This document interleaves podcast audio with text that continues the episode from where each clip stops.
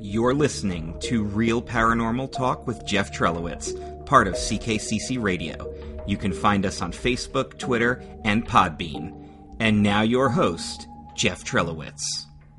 And welcome back to episode number 75 of Real Paranormal Talk here on CKCC Radio.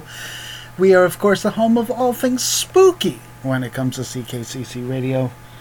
And I'm sorry to do this, but uh,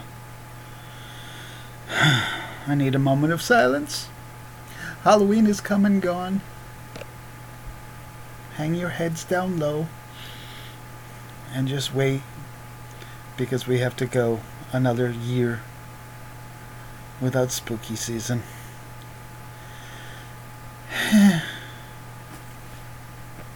well, now that I got that, that nastiness out of the way, let me welcome you back to this episode where we have nothing but positivity moving forward.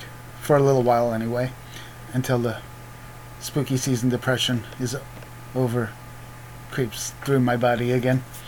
Today, I want to talk about something that, uh, two new paranormal hunting techniques that I never thought of. And they came to me, brought to you by the new show that was on Netflix this season called 28 Days Haunted. Now, I'm to get I'm to do a separate podcast about that cuz I I think it's worth talking about. But this show gave me a couple ideas of things that I never really thought to use as far as the paranormal. So I want to talk about them now. The first and, and both of these involve props. One a little easier to control than another. One is using a candle. Now, we've all, anyone who's really done any paranormal investigating has used a flashlight to communicate with the spirit, having it turn it on or on and off, or, you know, things like that.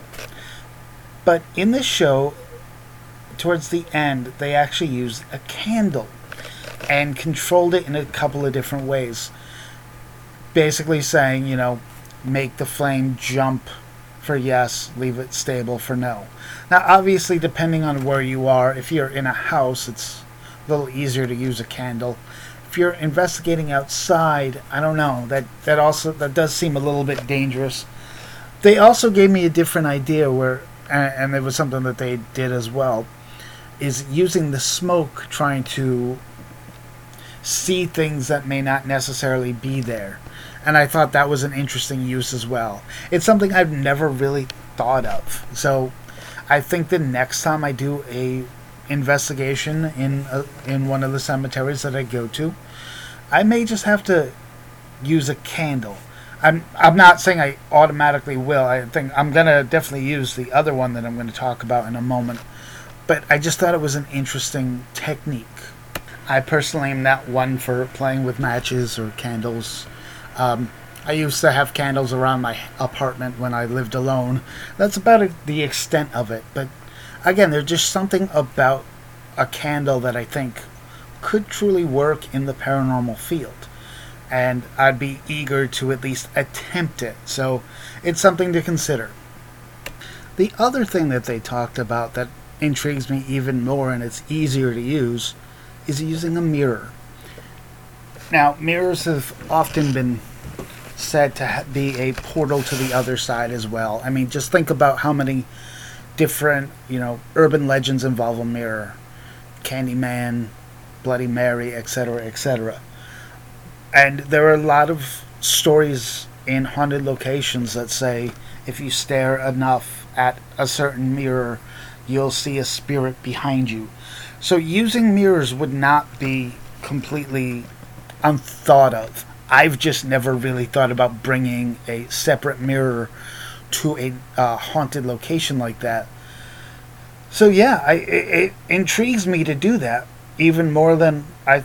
Like I said, I never even thought of bringing a mirror. So I think I'm going to have to uh, do that. I mean, I have a portable mirror that would be very easy to transport to a haunted location. So uh, yeah, I think that would be an easier one to do. It could create a lot of different possibilities, which, I mean, let's be honest, you're there for that reason, and it would make no sense to just rule something out without even trying it. So I love the idea of bringing a mirror. I don't even think it has to be a full investigation. I mean, again, I've recently gone to the uh, 1800, cemetery, 1800 cemetery that's right down the road from here, and uh, that's something that I will discuss again a little bit later on in this podcast. I just see if the mirror will be a trigger object that could be used in different aspects of the investigation. And of course, it would be an easy setup as well. You know, the mirror I have is handheld, so and so I could just literally hold it up, try to get interaction that way. So I will definitely do that the next time I go, even like I said, to the local cemetery and see exactly what comes of it. So I will let you know, of course, because that's what I do on this podcast. Yeah, uh, I'm probably the only random person who just likes to hang out in a cemetery. And so I brought my, obviously, I had my phone on me. I was sitting having uh, lunch in the park that is also attached to the cemetery, as you do. And I decided to use the spirit box again. And like I've said, I'm not 100% sold on it because it could be just whatever. But it always intrigues me when the when I get a response that isn't somewhat related to what I've asked or said. Now, normally I've just stood outside the cemetery. There's a little bush that separates the park from the old time cemetery. And I've always said I'm going to go in one of these times. And I thought, what the hell? Now seems the time. And so I did this on uh, two days before Halloween. So it was the 29th, so about a week ago. And I got some interesting responses when I was in there. First, it said Reagan. Now, is it possible that someone named Reagan is buried there? Yes. I mean, I don't think they were talking about former president and actor Ronald Reagan, because that would have been, you know, it wasn't like this is an eight, 1980s cemetery. And unfortunately, this, the the graveyard, the grave sites are the tombstones are so old and decrepit, you could probably read one out of 20 to find out who's actually buried there. So for me to get the word Reagan was a little strange, but it's not the only name I got there. I also had it say hello. You know, at least it was a friendly spirit. At least that time. So yeah. It then said pencil. I wasn't carrying any uh, writing utensils. So I asked, Did you need a pencil? I unfortunately did not get a response to that.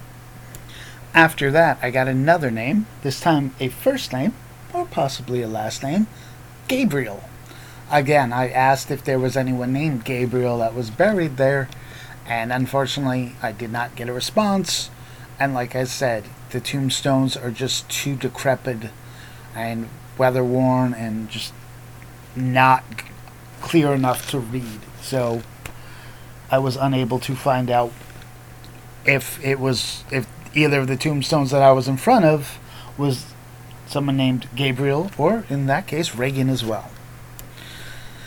Now it's stuff like the next two that definitely I'm not sold on because it's complete nonsense to say doctrine or porch when you're in the middle of a cemetery. Now, maybe there's something more to it that I'm just not aware of. I'm going to have to try to do some research on the cemetery to see more about it and the actual years of burials and stuff like that to see what I can find. But the one that really creeped me out, the last one I got, and when you get this on a any kind of message board, you might want to take it into advice. And it told me exit. It basically told me to leave. And again, this is, you know, I look at it this way the cemetery is their home now. I was not invited by anyone, so for them to tell me to exit, I had no choice but to do so. I also did use the SLS camera in there, and again, only between these two graveyard grave sites, tombstones, do I get any kind of stick figures. I've tried to see if there's anything else, a shadow, anything else that would cause this to be the only place I get these, and there's nothing there. So I'm not sure why it's that one spot and that one spot only that I will get anywhere between one to three different stick figures on the SLS camera. Like I said, I'm not 100% sold on that either, but it's intriguing as well. So that's why I will continue to use it until I know one way or another. So, yeah, I, that's kind of my thought on everything. So, I want to thank you for listening to this episode of Real Paranormal Talk here on CKCC Radio. I have mapped out the rest of the year not only for this podcast, but for ranking tracks as well. I'm excited about the podcast that will be coming up for the rest of the year. I hope you will be as well. Again, thank you for listening and have a good one, everyone.